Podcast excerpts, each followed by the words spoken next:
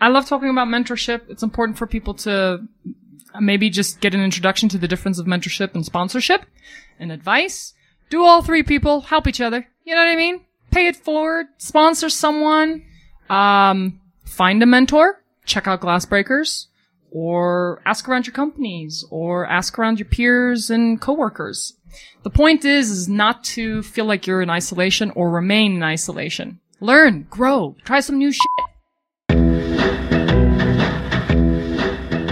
This is Women Who Start Up Radio, podcasting from the Mile High City, Denver, Colorado. With 300 days of sunshine, the highest percentage of high school and college graduates in the nation, lots of women entrepreneurs, and more microbreweries than any other U.S. city.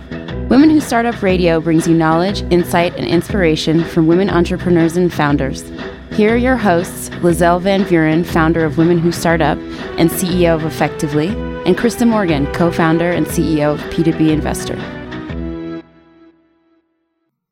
Hello, Krista. Hello, Lizelle. Hello, listeners. I find like when I listen to our intros, by the way, I find like you and I have a really good time saying hello to each other.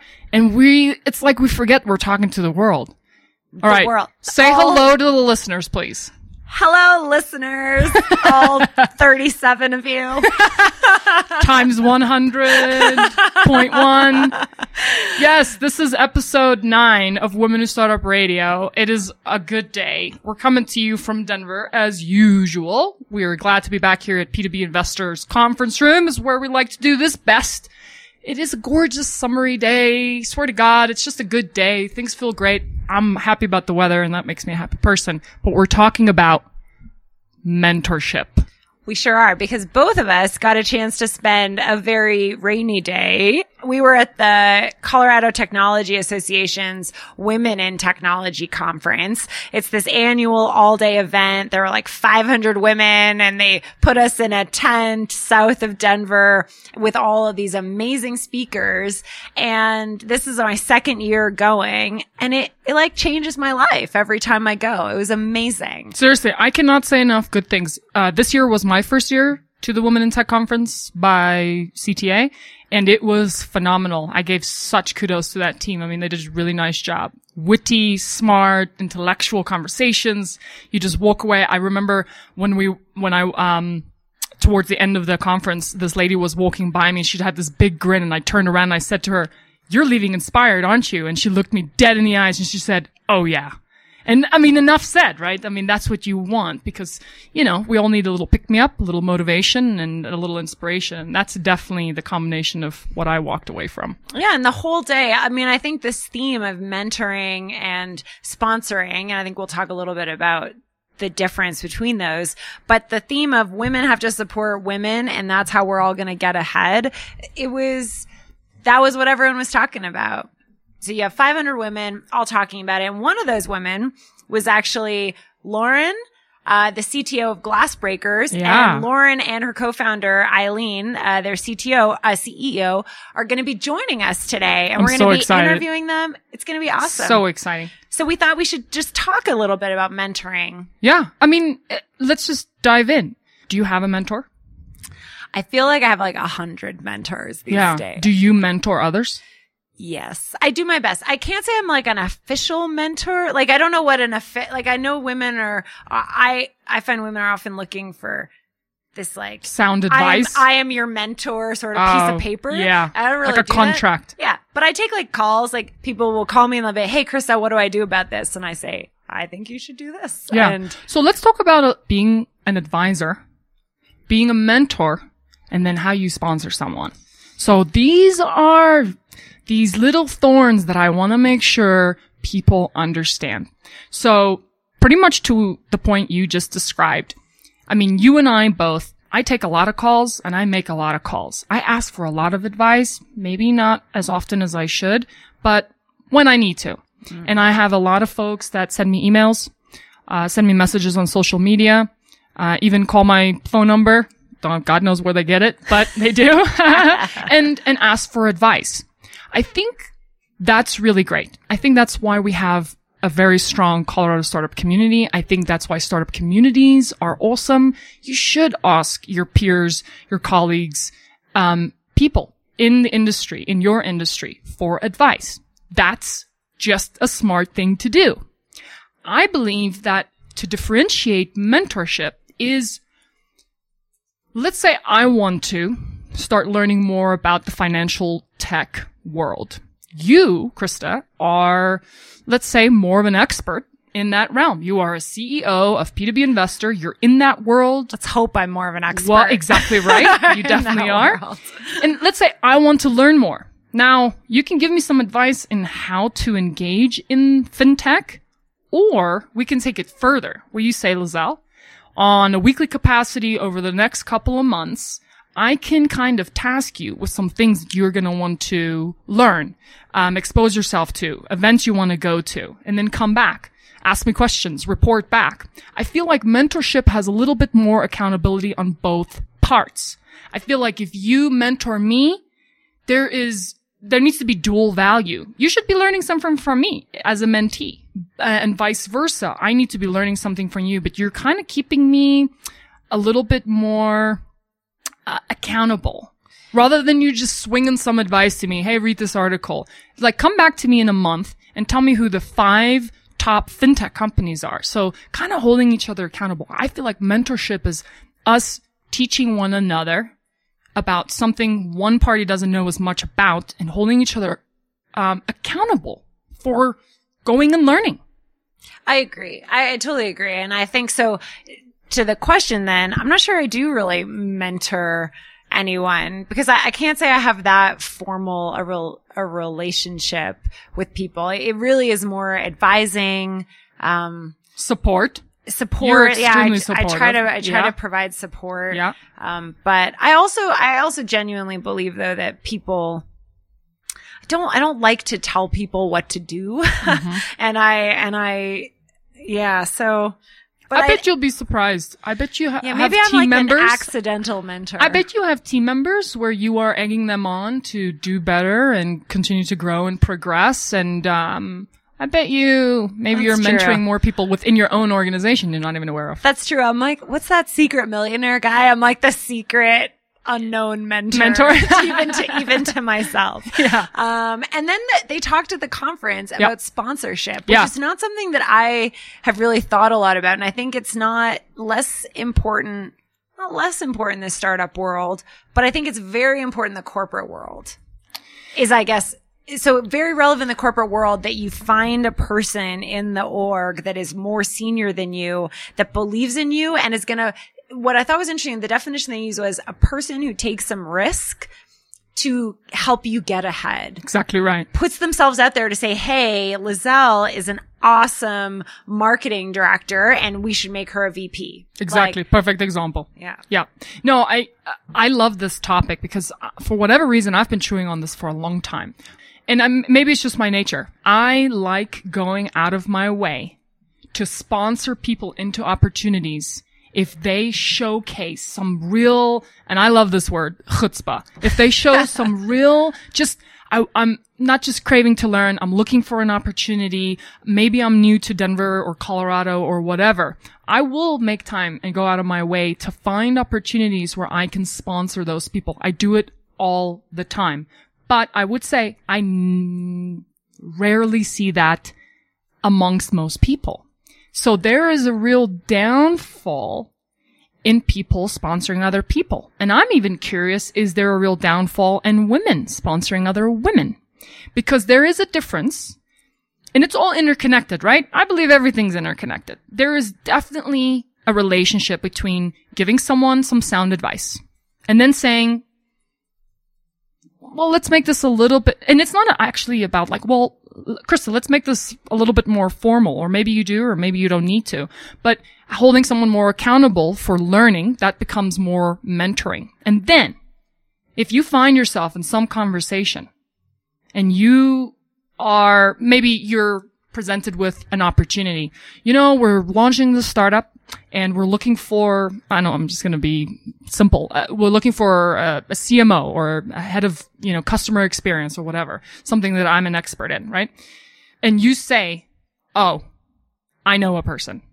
Not only do I know a person, I think I know the best person. when we've done with today's meeting or event or what whatnot, I'm going to send you an email. I'm going to introduce you to this person. And that's a physical act of sponsorship. It's going out of your way to put someone else in a position of opportunity. That is that is so true. And actually, I think I do that way A more lot. than I do mentoring. Like I will make intros. Like I actually this morning, it's funny because yesterday I met this, I was actually a guy. So I'm apparently gender neutral in my sponsoring, but I met this guy who came out of a hedge fund and he has moved to Denver and he's like, I've been a hedge fund trader in New York. What the hell am I going to do in Denver? Right. And I said, you know, I actually know a couple, I actually know quite a few finance people around Denver and I reached out to them. I actually reached out to them first and said, Hey, I have this person. Would you be willing for me to make the intro? Mm-hmm. And then they came back and said, absolutely. And then I make the intro. So I actually take a two step process I like that. because I think it, It's just respectful, well, yeah, man. and we then are you get their permission and they're busy and Yeah. and then they want to take your intros. But I I agree. I actually try to be. It's something I've decided to work on more is like thoughtful introductions Yeah. that really add value to both people. yeah. I think that's really uh, So you're right. Maybe that's the ultimate. Like maybe that's sort of a that's a big part of startup sponsoring. Introducing someone to one of my investors, like shit, that's like a big deal. That's a I huge introduce deal. you to one of my investors. Yeah, because I mean that that took a lot of time and energy and, and Yeah. sweat and probably some tears and all that jazz to formalize that you know those, Those relationships. relation- yeah. yeah, yeah. I think it's important. Um, I think in order to survive, we know we can't do it alone, right? So today, you know, the zone of focus for the topic is you know mentoring and sponsorship, and I think we can encourage people to not necessarily, you know, we're not trying to tell people what to do and what not to do. You know, we just want to be a sounding board for you to kind of go, you know what? It has been a long time since I've actually sponsored someone into a, an opportunity. And why is that? Like, why have I, if I can think back and it takes me too long to think back, it's probably been too long since I've sponsored someone into an opportunity. And why is that? You know? Well, and the interesting thing that came out of the conference that, that we were at was this idea that women think there's only room for one woman at the table that actually Oy. as women get into positions of leadership they're afraid to sponsor other women because Yeah. they're like wait i'm already filling the woman can we talk about that, Like, please? that was that is ridiculous. I know. And yeah, and so I think a lot of the conference was like getting women to to kind of say, "Hey, there's room for two of us." And actually, it doesn't impact me if I help someone else. Like it helps me the more women there are around the table, but that is like counterintuitive because I've been there and had those moments of like, "Well, shit, what if I'm the only like what if there's only room for one?" Yeah. Yeah. It it reminds me. So so this week's kind of a historic week of P2BI. Okay. why? Maybe a historic week for all women, Okay. Do tell. which is that I, um, we just voted a new member onto our board this week Uh-huh. and it is a woman, a Yeah. woman VC, an investor, a woman who has been part of a ton of companies. You know what she said to me? Mm-mm. She said, Krista, this is the first time I've ever been on a board with two women. Wow. The first time. Which in is like great. her whole career. Which is great. And I'm sure she's not coming to the table thinking, hmm, couple of other women. Boy, this is going to be interesting and challenging. You know what? uh, Earlier when you were talking about board members, one woman filling up the space of all women at the table. It's a crazy idea. I want women to extract that from their brains. It is this competitive notion that apparently is still amongst some women. Empower each other. Don't compete with each other. I mean, good competition is good still, cause we're all running companies and that keeps things real. But there's no need to assume that you need to go fulfill a gender quota. Fill up your boardroom with diversity, innovation, creative thinking, awesome people. Learn and grow from them. Um, it's a weird notion. I've never thought like this. I can't comprehend this notion that women want to compete with one another. Um, it's the downfall. I swear to God, it, it will only hurt, it'll hurt your career. It'll only hurt your professional network. It's, it's a silly notion. I don't understand why there's still even room for it. I don't tolerate it at all. I I agree. I just know I think we'd be foolish to ignore to at least you know, not recognize the reality that a lot of us have grown up in a place where you get to a certain level and there are only a handful of women. Yeah. And like, you're not sure. You're like, if I made it here, Yeah. what if I can't go? Like, I went to this, another like all day venture summit the day before. 58 CEOs from around Colorado running successful companies. Right. I was one of three women. Three out of 58. Right. That's a fucking terrible ratio. Yeah. And it's just, fuck. I think that deserves a, a fiery F bomb because it's frustrating. Yeah. And the reason it's empowering to hear you frustrated about that statistic means that you want to see other women succeed, be CEOs, be on boards, be board members, or whatever. Um, and that's a positive notion. Keep amplifying that. You know, I do, you do, some people do. And for those who think that that's an arbitrary notion, it's an important aspect of, you know, closing the stupid gender gap, which is, you know, still got some work to do. We still yeah. have some work to do there. I mean, any interesting stats from the conference we want to share with our listeners? So NC WIT, um, the National Center for Women in Technology, uh, there was a lot of talk about NC WIT and they're doing all of this data driven research about why having women, you know, having more women in corporations and leadership positions, uh, basically more women everywhere. Uh, Yeah. And they're saying the data supports it. So I'm trying to think about some of the interesting I mean, for- stats that came up. Yeah, I mean, for one thing, like you just mentioned, it's important if any listener has never heard of NC WIT. I mean, they're globally known now. They are headquartered here in Boulder, Colorado. And, you know, the National Center for Women in Technology have been for, I believe, 14 years, um, been working their tails off non-competitively, meaning the focus has always been collaborate, you know, and from a collaborative standpoint to work with people who are trying to change, um, and improve diversity in technology, diversity in corporations, getting women into technology, um, the STEM movement and, um, if you want to learn more, if you want to have the research, the statistics, the numbers to improve your own company's uh, ratio of women in technology or diversity in tech, NCWIT, just go to ncwit.org. All their resources are available to you for free.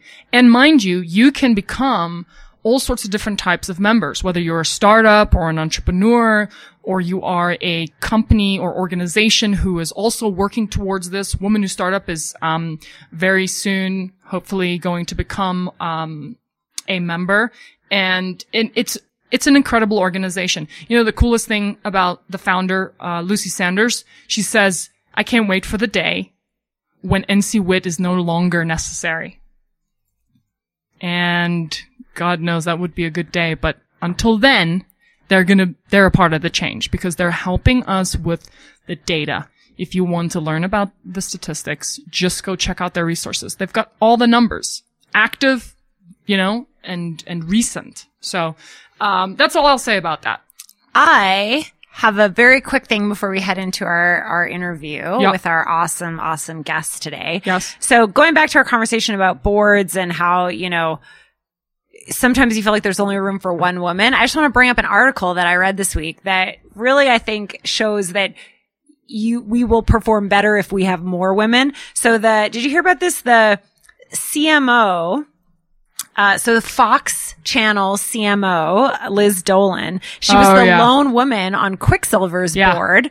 And she resigned publicly this week because basically what happened was they decided they were going to fire the CEO of Quick, of Quiksilver and the board, uh, had all these discussions and they excluded her From Like, all of it. deliberately. She didn't know anything about it. Nope. And her point was, was not so much that her, they said, well, you were close to the CEO and she's going, ever, all of you are close to the CEO. Like, you're saying I can't be professional just because I have some kind of a personal relationship. Yeah. It was a real, like, I thought the article was really powerful. I thought it shows that it is easy when there is only one woman to marginalize them. Yeah, and you know, quite frankly, in this instance, it's easy to kind of throw this one off to the side because what if it was a guy who had been friends with the CEO? Would it have gone the same way? Would that person have been excluded from the critical conversations which a entire board is meant to actually, you know, chew through? Well, is she so it was just unnecessary. together anyway. She was like, it's not like the rest of the board wasn't friends with the CEO. Yeah, it was just a, it's an interesting notion. Um, it's a great article, uh, posted on Fortune. Check it out. It's called Gender Bias Forced Me to Quit Quiksilver's Board. Between you and me, it is one of the first, most public, um, personal letters, if you will, from a board member, particularly a female board member that talks about this notion of, um, I'm kind of putting my money on gender bias is the reason that I left this board and I won't, I won't stand for it. Now, uh, we don't know the ins and outs. We're not on that board. We're not going to make that call, but I want to say it's really good to start seeing this conversation being had. Um, how do we need to think about these kinds of things? If you have a board and now you are lucky enough to have a woman on your board, it's probably actually not good enough. And we need to diversify that, um, board by, I don't know, whether it's more women or, you know, in all sorts of ways. Just diversify it. And for God's sake, if you have a board that's making the votes on all these decisions, then the point is, is to do it collectively. So it was a very odd decision. It's obviously hitting them right in the ass now. And it was probably a stupid executive decision on whomever's part. Well, and so Liz Dolan, I know she runs a podcast called Satellite Sisters. Yes. She runs this podcast. So Liz Dolan, if you ever listen to the Women Who Start Up podcast, know that on behalf of me sitting here in Denver, Colorado, I hear you, sister. And, and I, uh, I totally think what happened was unacceptable. Yeah. Let's just call it what it is. Totally unacceptable. Yeah. Less than ideal to be political. Unacceptable to be real. Since when are we political? Exactly. I mean, really, Liz. Exactly. yeah, and I mean, we're not we're not the we're not the diversity police ever. If you know us, we Although just like love to be we just love to be police. transparent. Yeah, we just love to be transparent and honest and open about kind of how we call things and how we see things, and we want to we want to do better. We want to be, you know, encouraging people to just you could have done better. Yeah. As a as a board of a bunch of adults, you could have done better. Dude. You know, and now you look stupid. And I've always liked Quiksilver, and now you just look like a bunch of idiots. You know what I mean? And a bunch of girls yeah. and young women and surfers and sponsored athletes, men and women alike, are going, well, that was a shitty way to approach business. Why did you exclude? That could have been my mom. That could have been my sister. That could have been my aunt. You know, that's kind of crappy. So, you know what? Be mindful.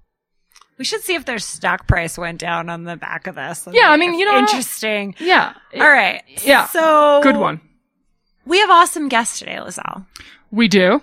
I'm excited. Um, I've known of Glassbreakers for a little while, and I am a member on their site. And these two ladies, I think, are just rocking things out. I think they're onto something fresh. I think they're empowering women to find mentors. I think that's very, very cool. I think that's necessary, powerful, and important.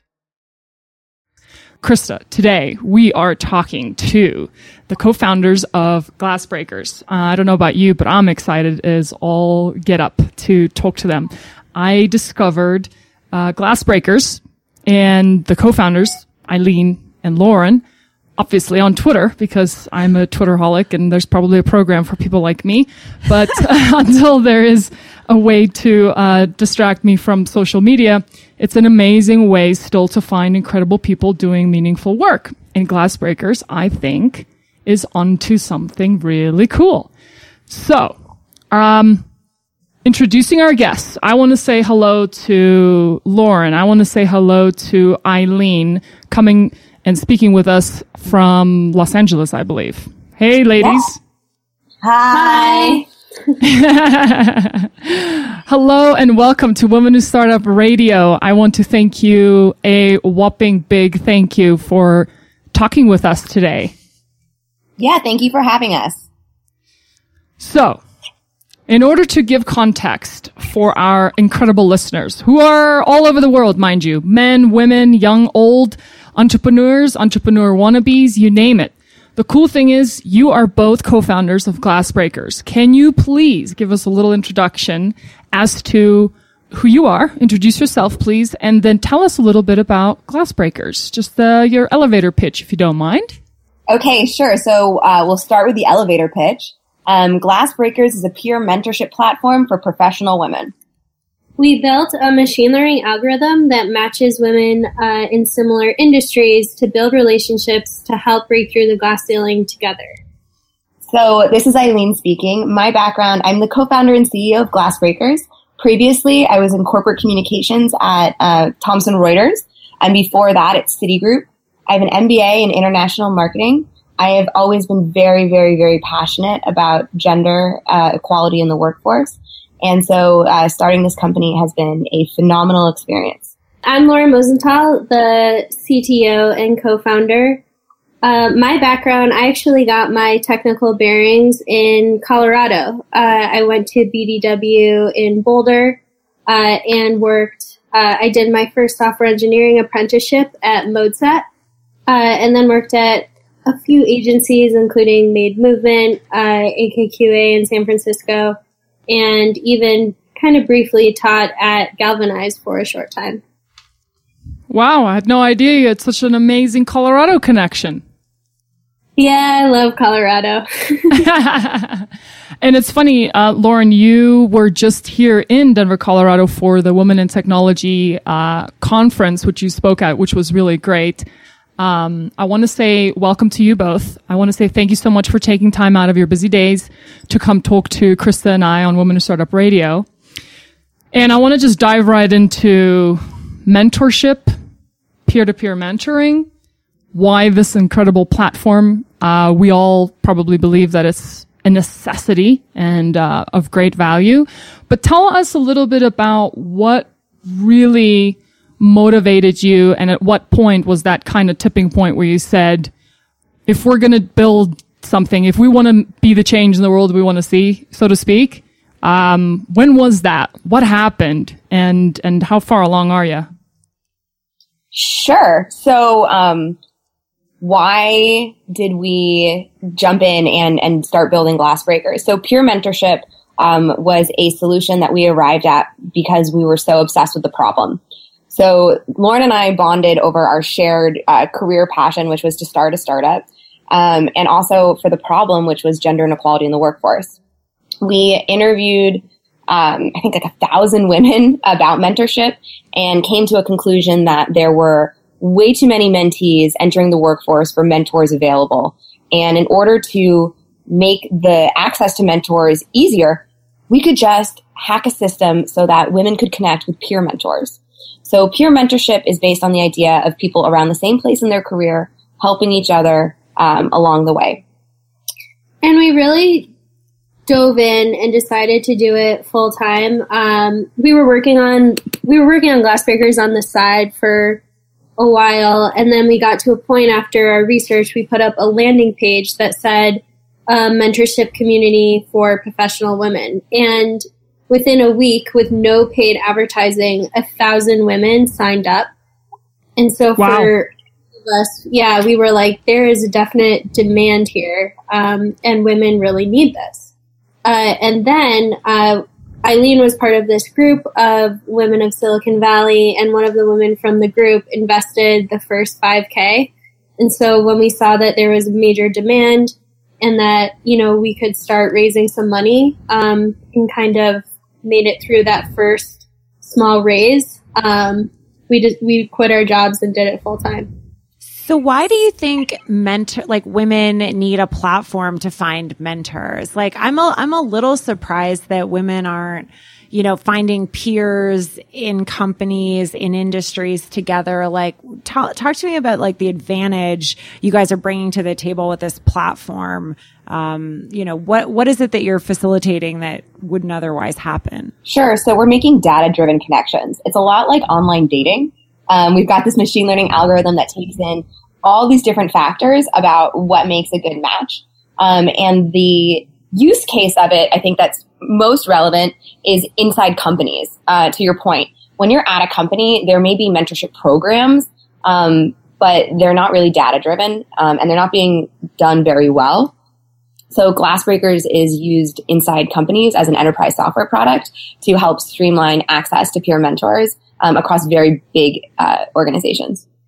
Yeah, we're finding these organizations are very decentralized and you know, we're also giving more opportunities to women that if they're not happy on their team uh, because they've been using glassbreakers within the company, they might know about other teams. So they're making lateral moves within the company instead of necessarily leaving and looking for another job at another company. Interesting. So is that the business model that you sell into corporate HR departments?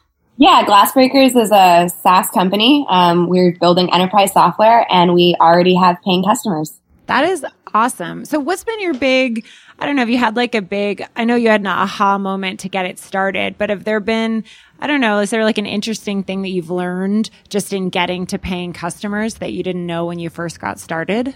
Definitely what Lauren just mentioned about decentralized organizations and the power of Glassbreakers internally as a retention tool. At mm. first we thought this is going to be great. You know, this is a way for women to connect with people who can mentor each other. Um, and on the freemium product, you know, we're just seeing awesome, awesome ways that people are working together. But in companies, when we started talking to VPs of diversity and CIOs and CTOs, and they started talking about how women were leaving and they wanted a way to move them across a big company instead of having them leave to go somewhere else. That was a huge aha moment for us and for, I think, our business development of like, wow, there's actually like a huge market opportunity in this. Fascinating. I mean, I've been using Glassbreakers a little bit now. Um, even Lauren and I got uh, connected, yeah. which is really, really cool. yeah. I was like, oh, this thing bloody well works. I like this. I like this. I like being connected with the founders. um, this subject matter of mentorship, and I want to say mentorship and sponsorship has been a top of mind topic for me. So I've got obviously a ton more questions coming your way, but the thing I want to kind of maybe chew on with you a little bit is if you had to share some lessons that you're learning from advice that you're receiving, maybe from making your own connections on your own platform, or perhaps you're starting to pay attention on lessons being learned by these, um, you know, members or end users on your platform. Is it finding co-founders? Is it just making connections um, to learn from one another? Is it all of the above? I don't know. Yeah, I think it's all of the above. Women have met on Glassbreakers and have started companies together already. Um, we have a lot of women meeting up that are designer developers, uh, working on side projects together. Uh, a lot of engineers, pair programming. Um, and then, you know, personally, like I use the product. Um, you know, like last week I was learning analytics, so I changed my interest to uh, someone that has a couple years experience in analytics and then we were matched up uh, and you know we met up for a coffee and then i learned all these different things about analytics and then i helped her a little bit with like how to implement analytics and the engineering side. So i actually use the product every week and just you know tweak it to whatever i want to learn that week. Yeah so my every yeah like to lauren's point every week there's like a new challenge right um, so the advice that we could give to women using our product is use it for each week. You know, know what your ask is when you're matched with someone, understand like what you could do to help them and how they could help you. Um, right now we are actively recruiting for salespeople and we've got a lot of inbounds and I'm drafting these business proposals and I'm very new to enterprise sales. So on Glassbreakers, I've switched my, um, my interest to business development so that I'm getting matched with other women um, in technology who have experience in business development who I can go to and say, Hey, I've got this proposal. The customer said this. Do you have any feedback for me? That I didn't realize how um, sort of pointed it was. That's really interesting. It's very cool, right? I know. I need to get on there. Yeah, you know- do. I don't know if I've been You do. invited or not. I want to Gotta- see if you and I get connected. Okay, so let's just um, change tack for a minute. We, on episode two of the Women Who Start Up podcast, talked about the What Silicon Valley Thinks of Women article.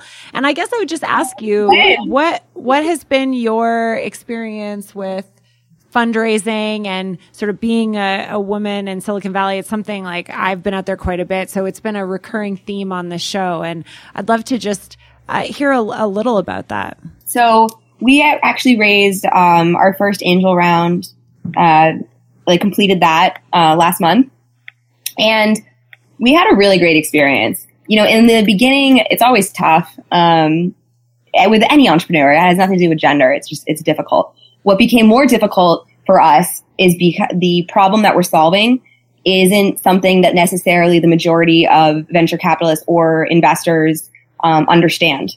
And as an investor, you want to invest in products you can use and products that you understand and problems that you get. Now, peer mentorship is new, so that was that was tough to pitch. Um, improving gender equality in the workforce through peer mentorship software that was also hard to pitch, you know, to an audience that's 96% male. But we found the right people, and that's made a huge difference. So our angel investors are actually quite hands-on. Um, it's about 75% women. Um, and they've just been really instrumental, both the men and the women, in helping us get to where we are today. You know, my advice is, uh, pitch your, your product and, and pitch your, your vision to people who understand it. And if they don't understand it, don't take it personally. So those angels are they located in San Francisco in the valley with you? Uh, some, some, one is in Tokyo, one is in London. um, Yeah, definitely, definitely across the country. Um, yeah, like we used to have an, an angel investor uh, who used to write algorithms for high frequency trading, um, and now she's also like mentoring us a lot on the algorithm as well. So, I mean, they are awesome women mentors and investors. Like we couldn't be luckier. I mean, that's so powerful to hear. It's really great. It's but I, amazing. I, have 50 angel investors, give or take, and like two are women, maybe three. Yeah. But it- it's, yeah. yeah. So to hear you have 75% angel investors is a real accomplishment given that I, I mean, I've been raising angel funding for three years. And so Yeah, just, and I mean- wow. I've been raising only for, let's say, two, three years with different projects, and I've yet to pitch a female angel. really? I mean, I know them all, but yeah, in the context of um, uh, pitching very specific products, as I've been raising and and um, and helping with projects, etc., even a, as an advisor, I've yet to pitch a female um, VC. Um, place really matters. A lot of times, you know, it's important for other entrepreneurs and other founders to hear that as much as you believe that all these Silicon Valley based or headquartered uh, startups are just raising in their backyard is not necessarily true. And a lot of times it just absolutely isn't true. And you have to lay the groundwork all over the place because it's, it takes a wide varied range of people. And I think the cool thing that I heard from Lauren and, um, you know, Eileen just now is the fact that you have to find the right money. You have to find people who understand what you're trying, the problem you're trying to solve, for whom, and and want them to in, invest in that idea. And Yeah, that's so that's true. hard, man. That's just. I would say the fact that they stated that 75% of their invest, angel investors are women is really awesome. I think that takes diligence, hard work, seeking them out. I don't know what they're talk, you know, Lauren. And there are uh, a lot of, I'm sorry to interrupt, Lizelle, but No. there are a lot of studies saying women, there aren't actually as many women angels. Like, Yeah, there by aren't. far, they're, they Yeah. make up a smaller percentage. So I, I'd be interested. if possible, I would love to comment about um, how Please. we approached investment and fundraising um, Yes. for other people that might be listening about how to how to fundraise and what our process was like. So when you are pitching an investor, you're inviting them in on an opportunity to make money on what you're building. And I think that it was a, a turning point for us where when we really understood our business model and we got our first, we got our first paying customers before we started fundraising. So when we could see the revenue ahead and we could see our milestones ahead and we could see how huge this business opportunity was, that made the pitch a lot easier. And you are going to want to bring people on board who you want to also make very wealthy off this. So we went out and we met with a lot of women angel investors and we took the time to do diligence with them, to educate them on the product, to make them comfortable with this investment because angel investing is very risky. And I think because we took the time to really get to know our investors and let them know us and let them really see what we were doing, we were able to work with so many awesome angel investors um, and so many women who are angel investing because it was really a, a relationship building process. Awesome. Yeah. That's empower that's empowering words. So I have a question just as you start to build your business out. Um, obviously, women and diversity is important to you. How do you think that's going to impact your hiring and how you build out this tech company? Sure. So we're hiring right now. I definitely feel like, you know, we've gone through this process of being heads down and building the product and tweaking it and making it better. And we're kind of in this new level with hiring of, okay, I'm a founder that has like, we're building, but now really switching gears to more delegating, which is a big difference. Um, on that note, for diversity, it's really about if people can, you know, take direction, have intelligent conversations, believe in what they're doing, and then really looking at their work. So when we were hiring a full-time designer, for example, we gave, uh, we did initial interviews, then we gave everyone a design test. Um, so about, I think six to eight people did the design test and we had someone not on the product team take everyone's name off of the design test. So looking through it, we were only looking at the work that was done versus like having any bias perhaps on who the person was and how like the previous conversations with those people went. So I think that helped a lot and we really ended up hiring who we were secretly rooting for anyways. Um, but, and she's and I'm excited because she's very, you know, Eileen and I are kind of similar backgrounds. Uh, we're both from the East Coast. We're both like white, straight women. And I think, you know, bringing this like diverse person in who's, you know, a different age than us um, and has a very different lifestyle, we're really excited to bring that diversity into the company. And we're also really excited to hire men too. We have a couple offer letters out to engineers right now, and it's a really great mix between men and women. Which I love. And you know what I also love? It sounds like you applied some of the old good data driven statistics, um, as we may all know, and some of the listeners may or may not know this, but in context of some of NCWIT, if you don't know NCWIT, National Center for Women in Technology, right? They do incredible data driven research. So there is this profound study that has two resumes. One has a male name, one has a female name and um, the obviously the um, the premise is to hire based on um, experience rather than gender bias. So I love how you whether you applied that or not, or it was just your own level of intellect and well done. And I, you know, big kudos to you for, for being smart to say, you know what? We all have internal bias. And so we're going to remove that factor completely from the equation. And we're going to base this off of, do you fit to culture? Or is this work really inspiring to us? And I think that's awesome for for us to hear, to be reminded of, for other teams who are young and growing to hear. So that's just a big kudos. I guess I just really loved hearing that. And I want to encourage more people to actually apply some of these tactics because we do have to remove our own bias. We do all have internal bias. It's not good. It's not bad. It's just human, right? Can I, can I just say that I actually have gender bias and I love it. so while I agree, I'd be, that would, um, that would be so tough for me to like take that out of the equation. I really? think as I was hiring, well, sure, because otherwise I'm going to end up, I run a fintech company. I just end up with a whole bunch of white dudes in my company. If I yeah. took everyone's name, like, I don't know. I just feel like who they are and their gender bring something to the table. But Very it's- interesting. It's an interesting discussion. Very interesting. So two two points. One, um, one of our advisors is Joelle Emerson. She's a diversity consultant in Silicon Valley. She's a former women's rights attorney, and so Yeah. she's also been instrumental in helping us shape our company culture and best practices. As we are a um, company with a SaaS product focused on improving diversity in the workforce, which is very important for us to practice what we preach. Um, and to the point of you know gender and hiring i mean for our first sales hire we have thought about that because coming into companies we know that maybe the sell coming from a man might be different from a woman.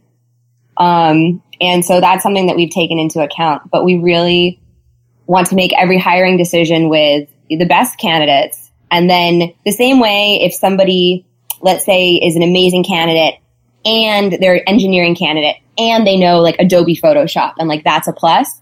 If you have a bunch of amazing candidates um, that are engineers and one you know happens to be uh, has a something a diverse um, point that is different than all the other candidates, hiring the diverse candidate is going to help your product because the more different mindsets and, and diverse opinions that are going into product and sales and the company, um, you're just going to build a stronger team.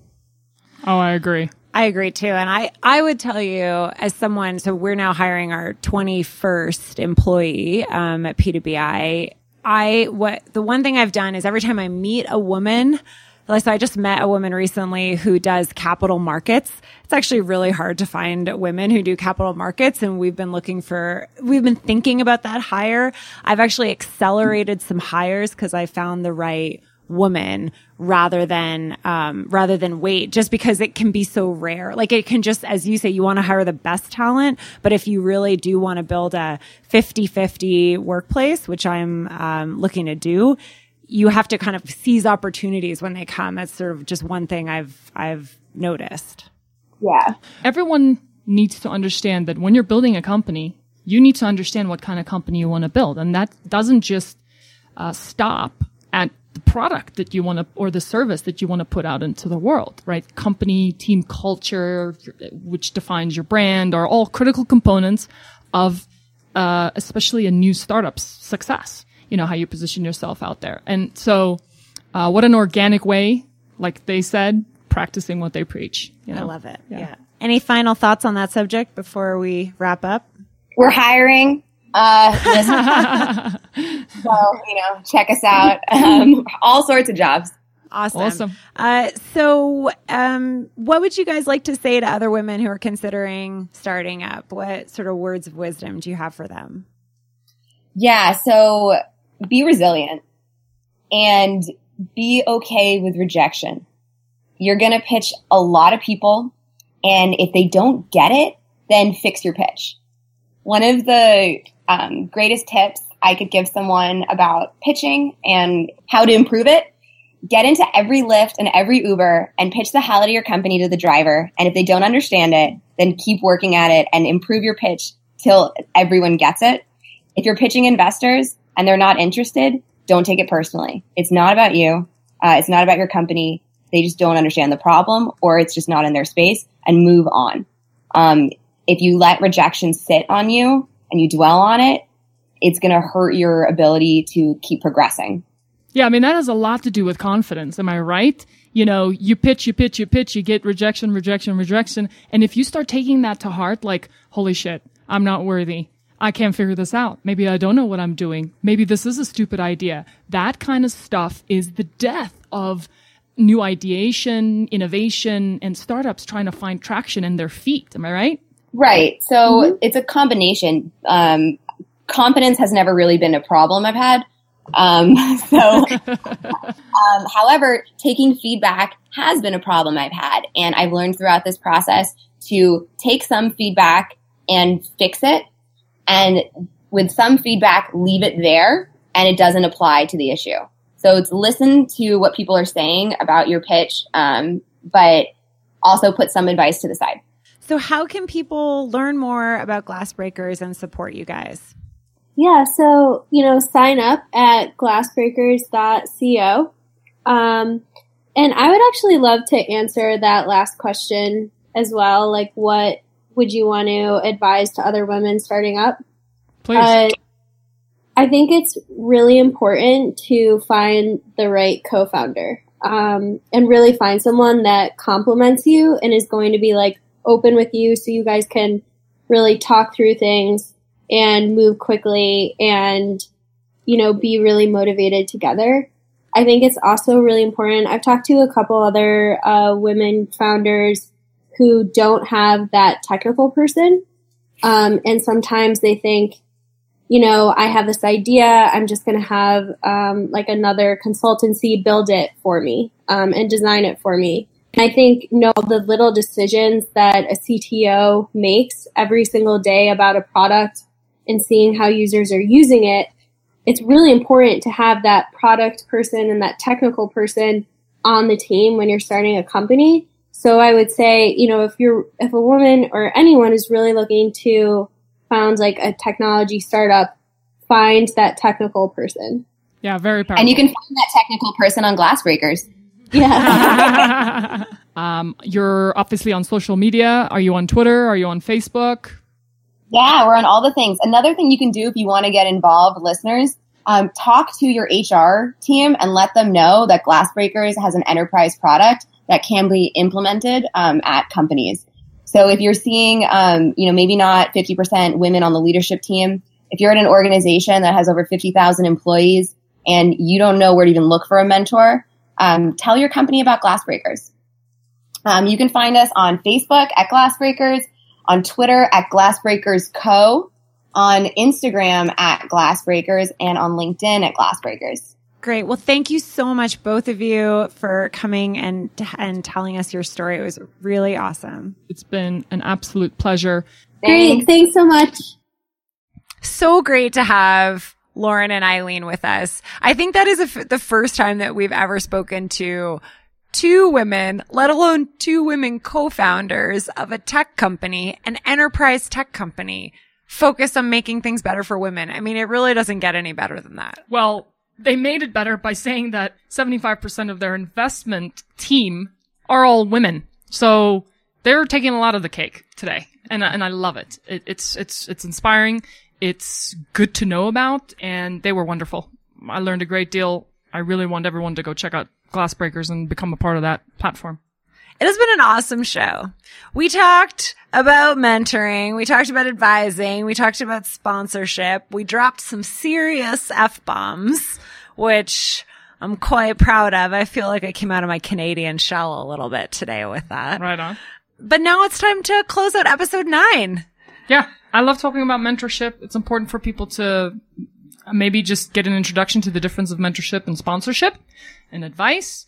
Do all three people help each other? You know what I mean? Pay it forward, sponsor someone, um, find a mentor, check out Glassbreakers, or ask around your companies, or ask around your peers and coworkers.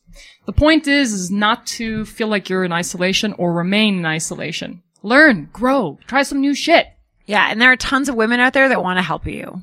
I mean, that's really it, right? As a, I just think at the end of the day, so many women do want to help other women, see them be successful. Yeah. And there are a lot of platforms, as we are learning, as I'm sure we will see many more, Yeah. that are out, that are out there to facilitate that. So check out Glassbreakers. I like it. Make sure you've checked out womenwhostartup.co. Make sure you've tweeted us at women who start up. Use the hashtag women disrupt. Tell us your mentorship stories. We want to hear from you. And if you love the podcast, don't forget to rate it because we want to see 10 more ratings in time for our 10th episode podcast. Mm, She means a hundred more ratings in time for episode 10. Yes. And before we close out, um, huge thank you to my awesome co-host Lizelle. I give her a really hard time, but she is amazing. I'm so grateful to have her here. And we are super grateful to our wonderful producers, Leah and Aaron, uh, without whom we would not be here. They, uh, they've actually done all the work up until now for episode, all the episodes. So Every episode. every episode, it's basically been all them. In case you were wondering, we're signing off. And as always, keep climbing. Thanks for listening to Women Who Startup Radio with Lizelle Van Vuuren and Krista Morgan. If you enjoyed the podcast, make sure to tell everyone you know to subscribe on iTunes.